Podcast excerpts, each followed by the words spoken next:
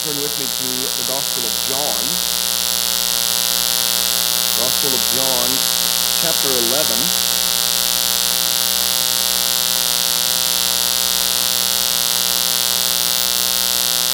Gospel of John, chapter 11. We'll be reading verses 28 through 37 as we consider the third episode in this glorious chapter, the graveside. John chapter 11, verse 28 through 37.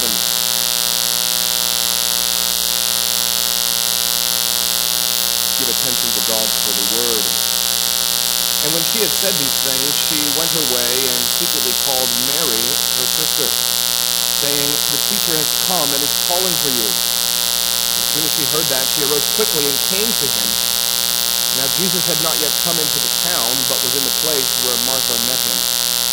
Then the Jews who were with her in the house and comforting her, when they saw that Mary rose up quickly and went out, followed her, saying, She is going to the tomb to weep there.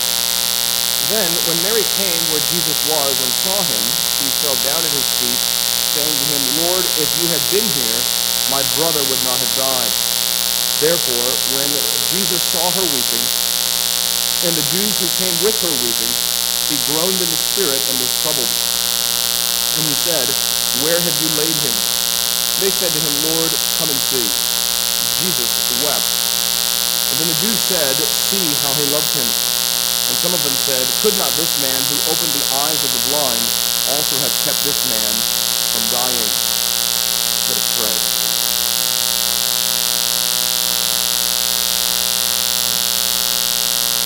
Heavenly Father, we thank you for your word. We thank you for your promises that are attached to your word. You promise to feed us upon the Lord Jesus Christ by means of your word. And so we pray now that you would grant us your Holy Spirit, and we pray that you would bless us as we enter into this time of preaching, that your Son might be exalted and that we might be edified unto eternal salvation. And we pray all of this for Jesus' sake. Amen. You know, it's often a common saying to say that dogs are man's best friend. And this is often said in contrast to cats. Now, I don't know if you've ever owned either of these animals.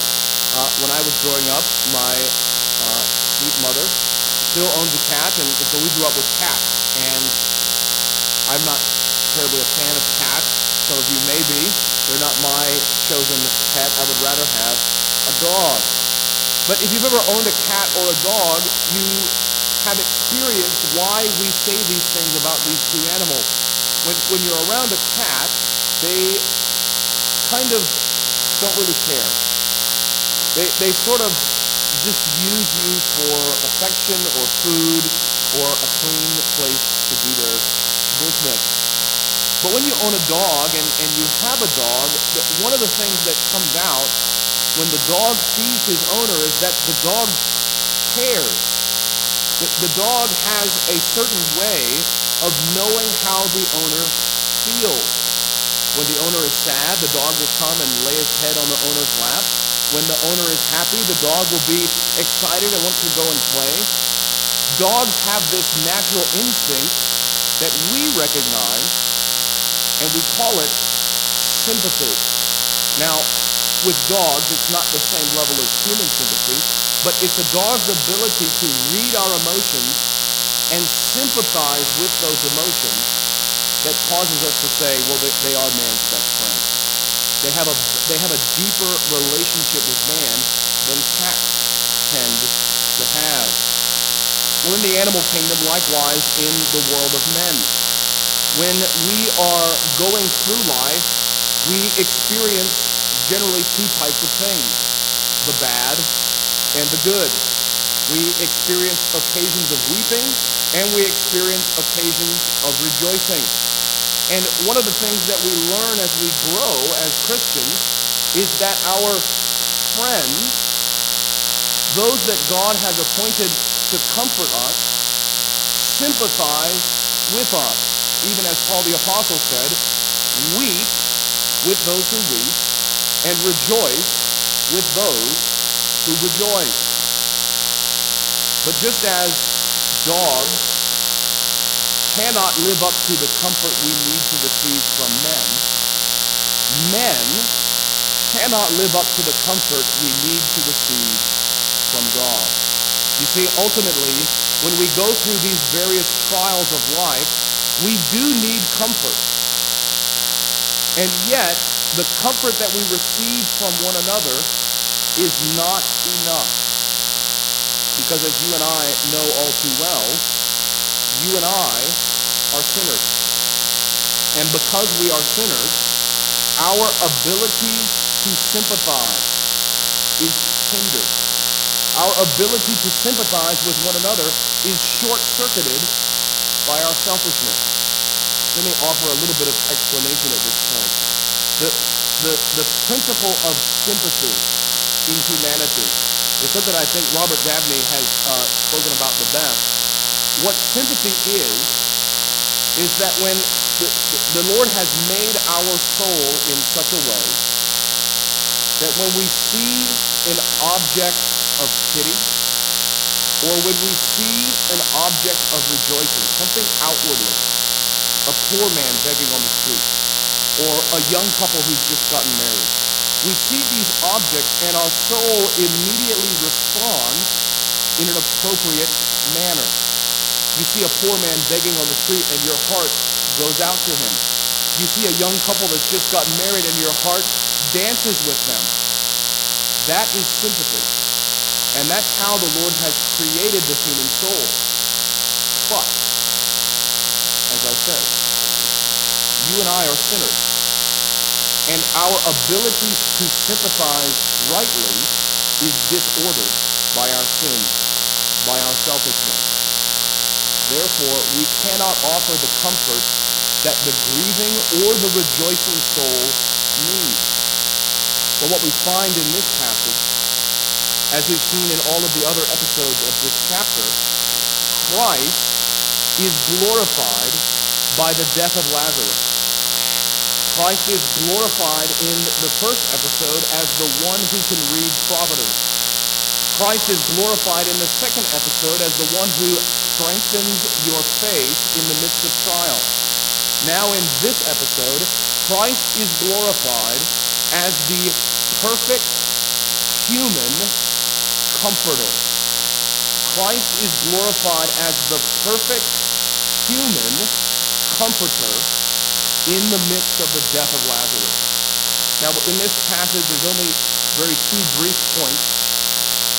In verses uh, 28 through 31, we have human comforters. And in verses 32 through 37, we have the human comforter. Verses 28 through 31, we have human comforters. In verses 32 through 37, we have the human comforter. Now, before we get into the details of this passage, a little bit of context, just to remind us and catch us up. It's, it's been a little while since I've been with you in the Gospel of John. Remember that as we're looking at this chapter, we are uh, taking it as a series of episodes. There's a series of episodes that surround the death of Lazarus. Verses 1 through 16 is the first episode.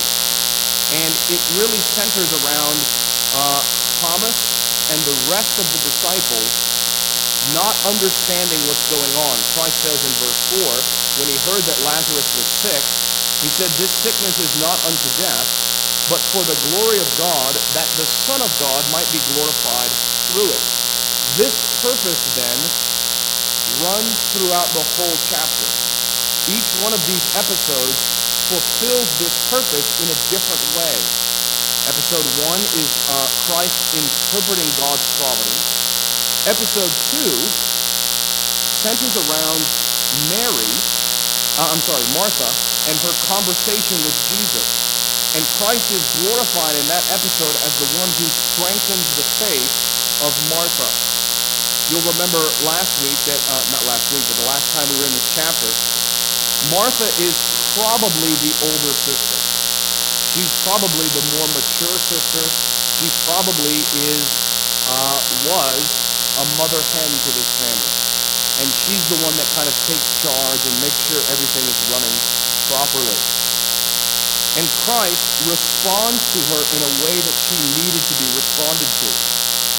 Martha needed theology. Martha needed a theological explanation for what's going on. Now we turn to this third episode. It centers around Mary, the younger sister. Probably, as we're going to see in this passage, much more passionate, much more impulsive, much more emotional than Martha, her older sister. Christ comforts her in the way that she needs to be comforted. And as we look at this first, we notice Mary has human comforters around her, but they can't satisfy what she needs. Look in verse 28. When she had said these things, meaning Martha, Martha had just given a uh, confession of her faith again. When she had confessed her faith again, she went her way and secretly called Mary, her sister, saying, The teacher has come and is calling for you. Now, it's very interesting that Martha uses this title for Christ. She calls him the teacher. I think this is a reflection of her conversation with Christ. Remember that when Christ and Martha were interacting, Martha says to Christ in verse 21, Lord, if you had been here, my brother would not have died. But even now I know that whatever you ask of God, he will give you. And Jesus begins to question her and to draw out her faith in the gospel. Jesus actually teaches her doctrinally. He does, it's almost like a catechism. Do you believe these things? Yes, I believe it. I'm the resurrection. Do you believe this? Yes, I believe it. Christ teaches her almost through a catechism method. So she calls him the teacher. But notice that in the episode we're going to look at, Christ does zero teaching with his words in this passage. He doesn't go into doctrine. He doesn't go into any explanation of what's going on. But he does teach Mary a very important lesson. And that's why Martha says to her, the teacher has come and is calling for you. Brothers and sisters, I want you to be encouraged. If you are in Christ, if you believe in the Lord Jesus Christ, and he sends a trial into your life, that trial, the death of a brother, the death of a child, poverty, sickness, whatever it might be, that trial is not Christ pushing you out. In the midst of that trial, Christ comes and he is calling to you. Christ wants you to commune with him in the midst of that trial, just as he calls to Mary. The teacher has come and he is calling for you. Now, isn't this the temptation when we go through trials? Something happens, it's not what we wanted. This person does this, this bank account's doing this, and I want it to do that. This family member's on their deathbed. Something happens that we did not expect, and in our flesh, we can be tempted to retreat, to pull away from Christ, to, to, to doubt his promises. But Christ, in the midst of this, is reminding us, as he reminds Mary, the teacher is calling for you. Now, notice Mary's response. Verse 29. As soon as she heard that, she arose quickly and came to him. There's several episodes in the Gospel where you can tell that the disciples genuinely love Christ. For all of their faults and for all of their failings, when you see them do things like this, this is their love for Christ. She hears this, quickly gets up, and runs out and goes to find him. Very similar to Peter at the end of this gospel when they're on the beach uh, fishing. Peter is probably fed up. He, he has betrayed the Lord. The Lord has been crucified. And Peter says, I'm just going to go fishing. I have no other ideas except to go fishing. So he gets in a boat, and then Christ calls to them from the shore, and John says to Peter, It's the Master. Remember what Peter does? He jumps in the water and swims to shore. No walking now. Doesn't matter if I can walk, I just want to get to Jesus. Likewise, here, Mary loves Christ and goes to him immediately. She goes to him, and notice in verse 30 the setting of this. Jesus had not yet come into the town, but was in the place where Martha met him. Then the Jews who were with her in the house and comforting her, notice that, they saw that Mary rose up quickly and went out, followed her, saying, She's going to the tomb to weep there. Now, there's a couple of things to notice at this point about these human comforters. First, as we saw with Martha, the Jews of Bethany are probably the best of the first century Jews under the Old Testament time. These are religious Jews. Mary and Martha have lost their brother, and so they gather to comfort Mary and to comfort Martha. They're gathered around her, trying to comfort her. But notice also, their comfort is not enough. They don't really understand what's going on. You see the question that they ask. She's going to the tomb to weep there. This is one of the one of the reasons why human comforters, you and I, sons and daughters of Adam, can only comfort so much. It's good that they're around Mary. It's good to comfort one another when we're weeping. But we can only comfort one another so much because our knowledge is limited. We might get a sense of what's going on in someone's life. Someone may actually tell us what they think they are going through, and we can sympathize and comfort at that level. But at one level, we don't know everything that's going on in someone's life. Therefore, we cannot comfort them fully. You saw this with one of the most famous examples of botched encouragement in the book of Job. Job's friends gathered around. He lost his children. He lost his health. He, lo- he lost his wealth. He lost everything.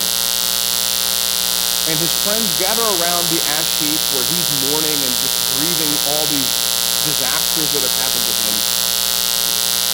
And then they start talking. Then they start trying to share their opinions. Well, you know, Job, this probably happened because you probably did this. You see how they're guessing?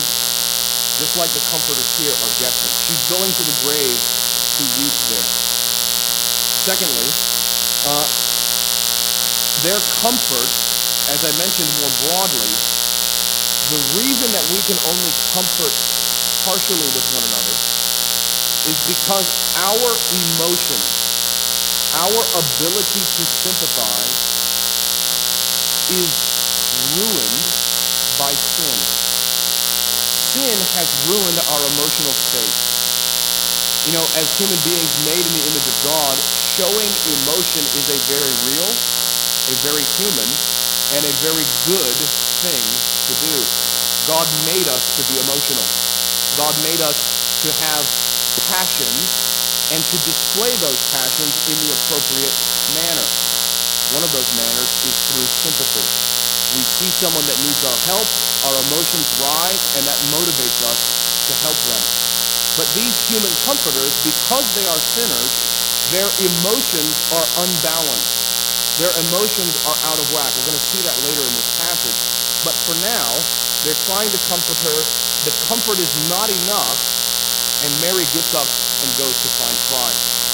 Two applications here. First, if you are going through a trial, if the Lord is putting you through something, human comfort will not be enough.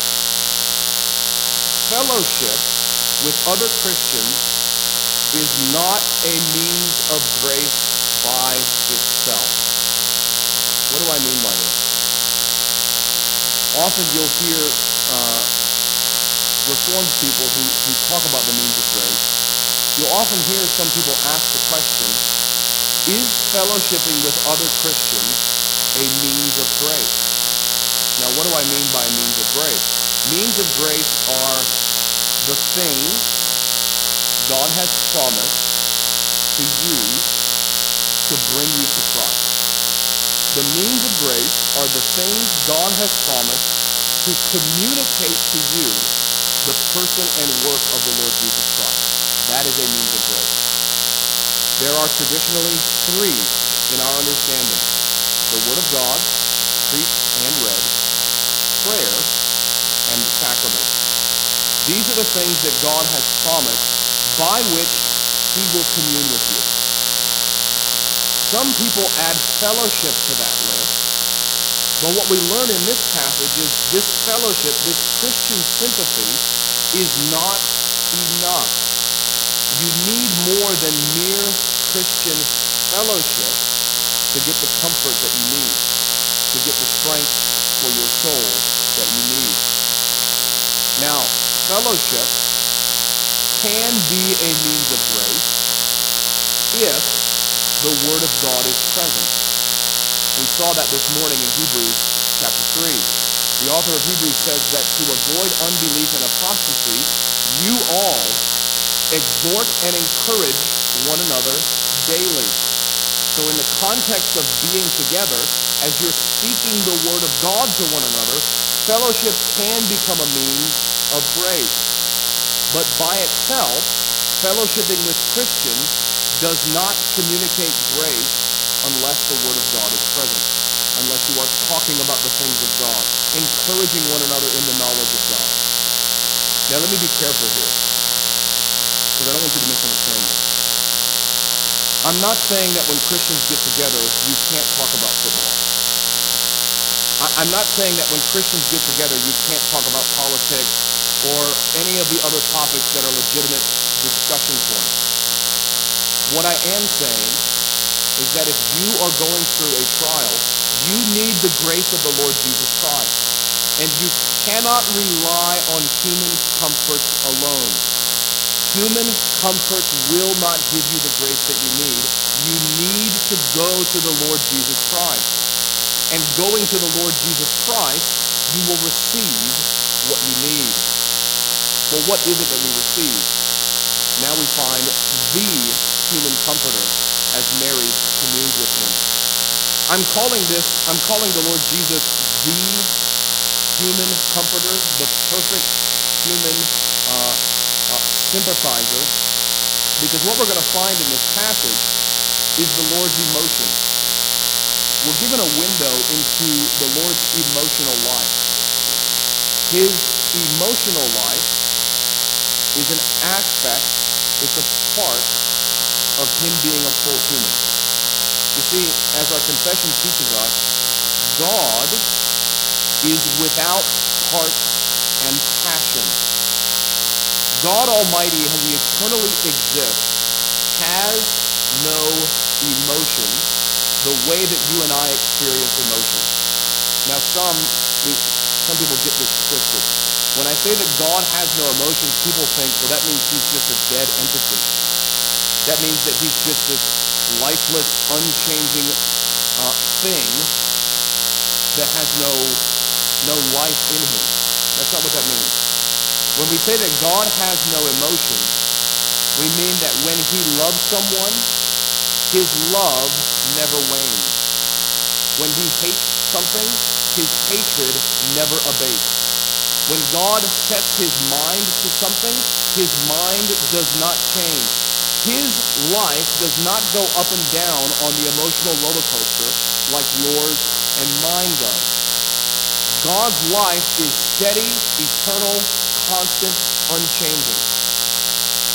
So that if God says, I love you, through the gospel of the Lord Jesus, his love for you is not an emotional high. And maybe it will change tomorrow. That's not how God is. God does not have emotion. His love for you is eternal and unchanging through the Lord Jesus. But you and I are not God. And God is so far above us that what I have described of him is inconceivable to us. You know, uh, we talked about dogs earlier. You, you might come into the house and, and you might be in a good mood and your dog could sense, hey, the master's in a good mood. but he can't really conceive what's going on in your mind. He, he can't sympathize at that level. Likewise, with us towards God. We, know that God loves us through the gospel. He tells us such. But we don't have any conception of what that's like. We are not God. We cannot comprehend him. And because he is so far above us, his comfort is very distant from us. It's very hard to lay a hold of the comfort of God when you're in the midst of a trial. What we need is a human sympathizer. We need a, as the book of Hebrews says, high priest who is merciful and able to help those who are in need because he has suffered the same way that you suffered. He has experienced all of those trials and he is able to sympathize perfectly. That's what we find in this passage. Look now at verse 32. Mary, when she comes to Jesus, saw him, fell down at his feet, saying to him, Lord, if you had been here, my brother would not have died. Notice the first emotion that Mary displays. She's angry. She's angry. You notice that she does not say what her sister said. Verse 21. Um, uh, yeah, 21. Martha said to Jesus, Lord, if you had been here, my brother would not have died. But even now I know that what, whatsoever you ask of God, God will give you. Mary doesn't add that. Mary simply goes to Christ and says, If you had been here, my brother would not have died. Now she's right. Her theology is flawless. She's exactly right. If Christ had been there, he could have prevented Lazarus from dying. But as she goes to Christ in the depth of her emotions, she complains before the Lord. She lets her true feelings come out when she's with Christ. I want to encourage you, brothers and sisters. God is not surprised by your emotions. You might be surprised by your emotions. I'm surprised by my emotions. But God is not surprised by your emotions. And one of the mercies that he gives to us in the Lord Jesus Christ is that he welcomes an honest display of those emotions in prayer as we commune with him. Mary lays it all on the line right here. If you had been here, my brother would not have died. She displays this anger. She also displays sadness. Look at the next verse. Therefore, when Jesus saw her weeping, and the Jews who came with her weeping. Now, if you can maybe picture this scene without violating the second commandment, uh, Mary is there and she's she's probably maybe shouting this, maybe she's saying it very emphatically through her tears and and through her emotion at the Lord's feet. Have you ever wept? Like honestly wept. Such that all of your sinuses begin to drain, all of your tears come out of your eyes, and words sound like uh, a broken uh, uh, uh, garbage disposal industry.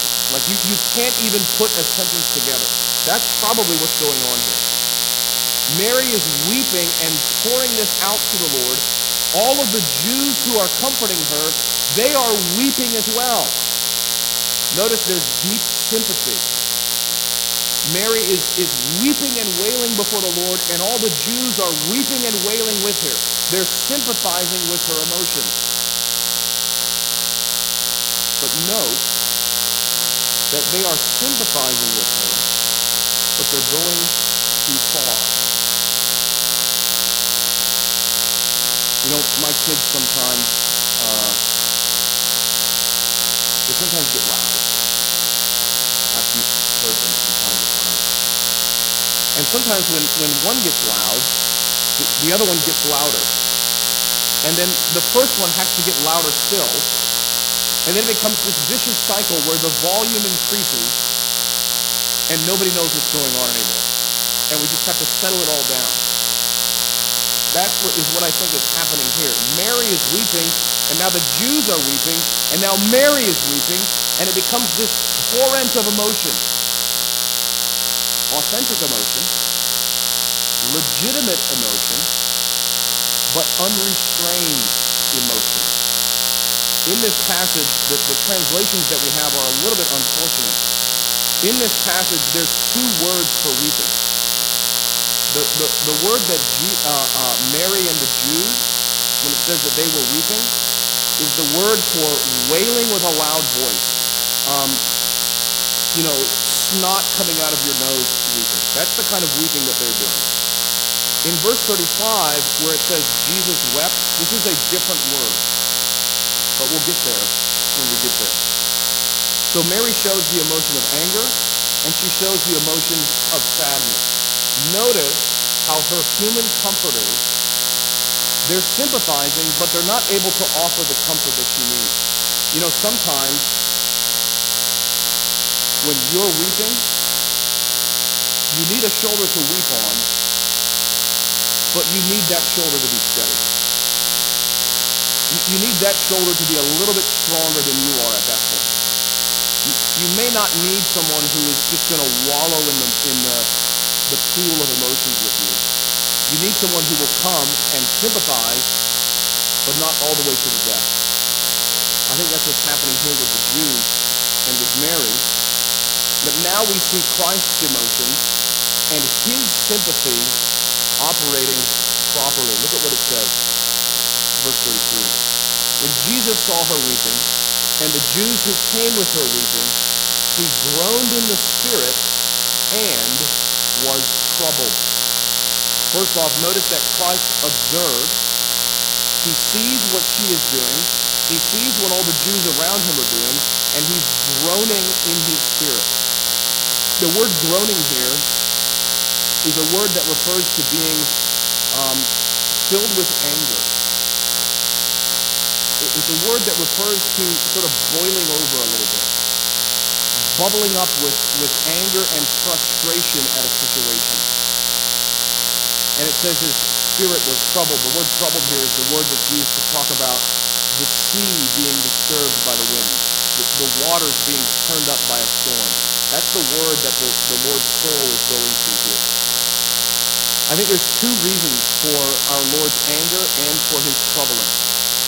First is at the unbridled emotion of the Jews. Remember that as Christ is coming to the house, and as Mary comes to meet him, there's this whirlwind of weeping and wailing. It's, it's, a, it's a cacophony of crying and weeping. And I think Christ is a little bit upset by this. But I think more importantly, Christ is upset and angry at the consequences of sin.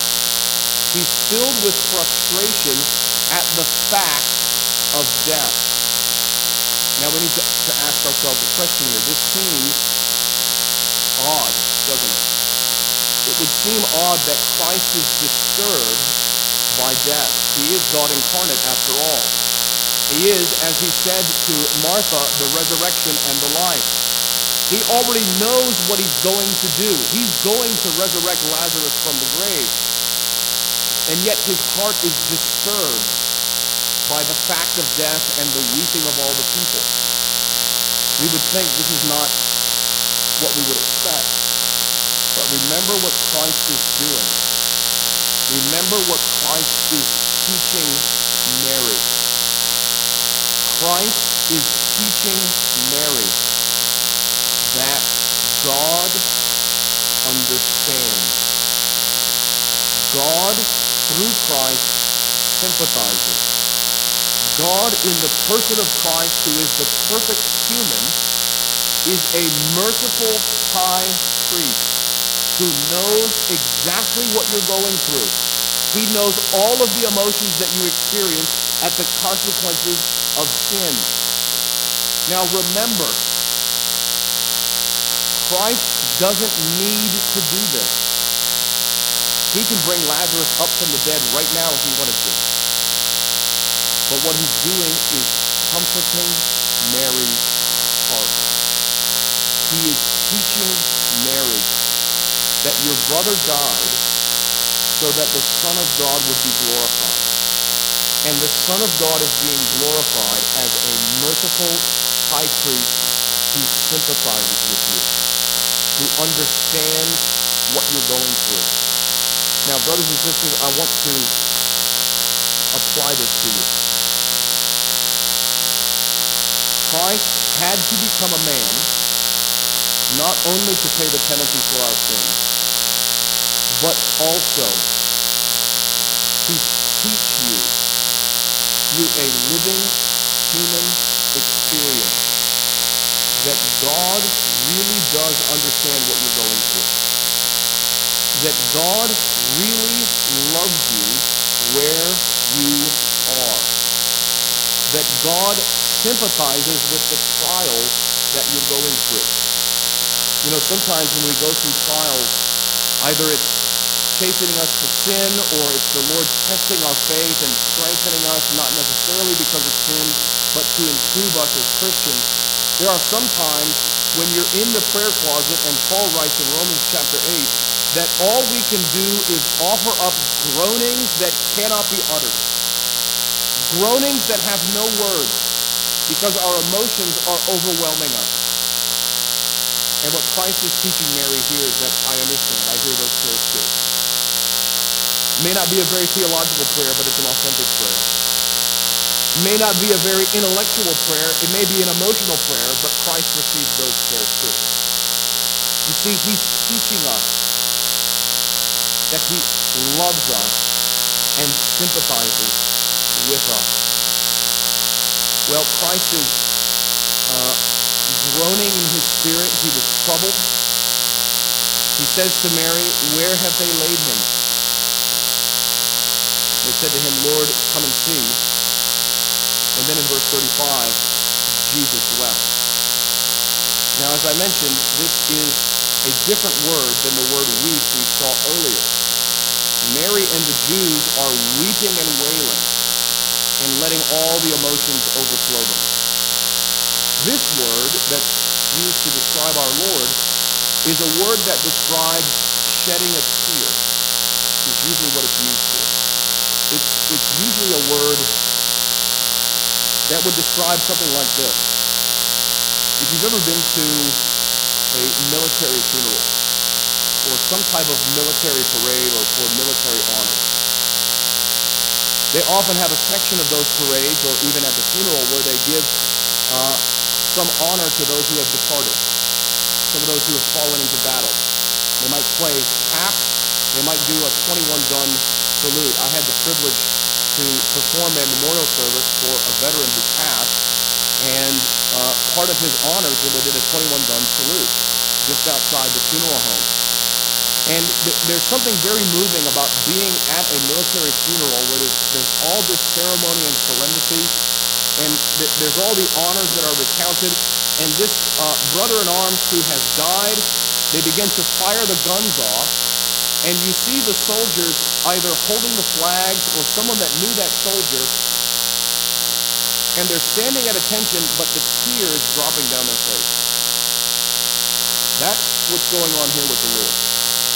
Everything is under control except a few tears that come down his face. Now, in a veteran, in a soldier, you know that the emotion is high when that one tear comes down. Likewise with our Lord, you know that the emotion is high when he who is in control of the whole situation still sheds a tear.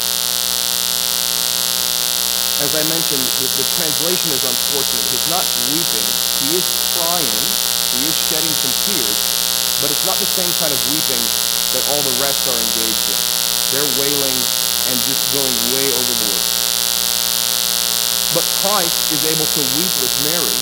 He's able to cry with Mary. And notice how the Jews respond. Then the Jews said, See how he loved him. And so Christ, as he sympathizes and comforts Mary, shows the same two emotions that she shows. She's angry and frustrated, and she's weeping. Christ is frustrated and troubled in his spirit, and he also cries with her. He weeps with the one who is weeping. But notice, his emotional life is not sinful. His emotional life is not out of control. His emotional life actually is very much under control. Even though he's groaning and troubled in spirit, what does he say? Where have you laid him? That's all that comes out of his mouth. You see, sometimes with our emotions, sometimes with my emotions, when, when the emotions are high, they begin to spill out of our mouths, just like Mary. Lord, if you had been here, my brother would not have died. The emotion's legitimate. Sometimes the words are not so legitimate. Likewise, when we're overcome with grief, we can sometimes uh, allow that grief to overwhelm us in public. But Christ keeps everything under control. Where have you laid him? Shedding tears along with Mary. You see how his emotions are in check. He's able to sympathize, but he does not go overboard with his emotions.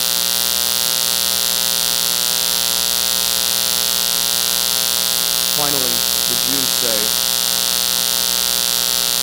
some of them said, Could not this man who opened the eyes of the blind have kept this man from dying? Now, again, just like Mary, the Jews here have great theology. They are theologically correct. He could have kept this man from dying. He did open the eyes of the blind. He could have done this. He could have come when he heard that Lazarus was sick, and he could have prevented the death of Mary's brother. We often might think that's what the Lord should do. If he loves me, he will keep me from experiencing sorrow. If he loves me, he will keep me from experiencing pain. Not so. Because if you don't experience the pain, if hard providences don't come, and the night of weeping doesn't come, then you would never see this side of the Lord. You would never see how much He really does care about you and understand what's going on in your heart. You would never see Him in this life as a merciful high priest, as a sympathetic Savior who is there for you even when you want nobody else around.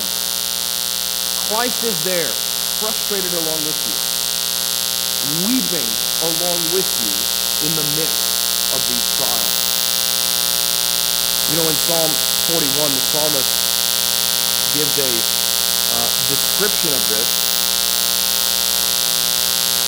of this dynamic.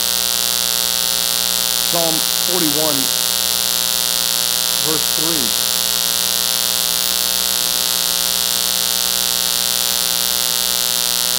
Psalm 41, verse 3, a psalm of David. The Lord will strengthen him on his bed of illness. You will sustain him on his sick bed. I like the, the King James translation of this is better. It says, You will make up all his bed in his sickness. Now, the image here of the Lord is that the Lord, when you're sick, and when you are dying is the nurse who comes and changes the pillowcase. He's the nurse who comes and changes the bedpan. He's the nurse who comes and checks your IV fluids and checks your temperature, and he's there nursing you and caring for you when you are on your sick bed. But to know this level of the Lord's love, sometimes we have to go to the sick bed. It's not because the Lord is angry with his people. It's not because the Lord is pushing his people away, but even as the Lord said to Mary, the teacher is here, he's calling you, and he has a lesson for you. That Hebrews chapter 2 is true. He is a merciful high priest, able to help those because he has been tempted, just as you are tempted. Amen and amen. Let us pray.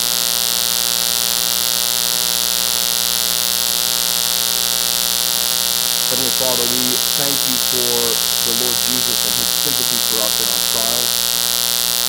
We thank you that he is the merciful high priest who is able to aid us, having been tempted in all the ways that we are tempted. We thank you that he sympathizes with us, even better than those around us can sympathize. We pray, O Lord, that you would help us to know these things and that you would purify our emotions so that they might reflect the emotions of our Lord. And that in knowing him, we might receive comfort. And even as Paul wrote, we might comfort those around us with the comfort that we receive from Christ. We pray all of this for Jesus' sake.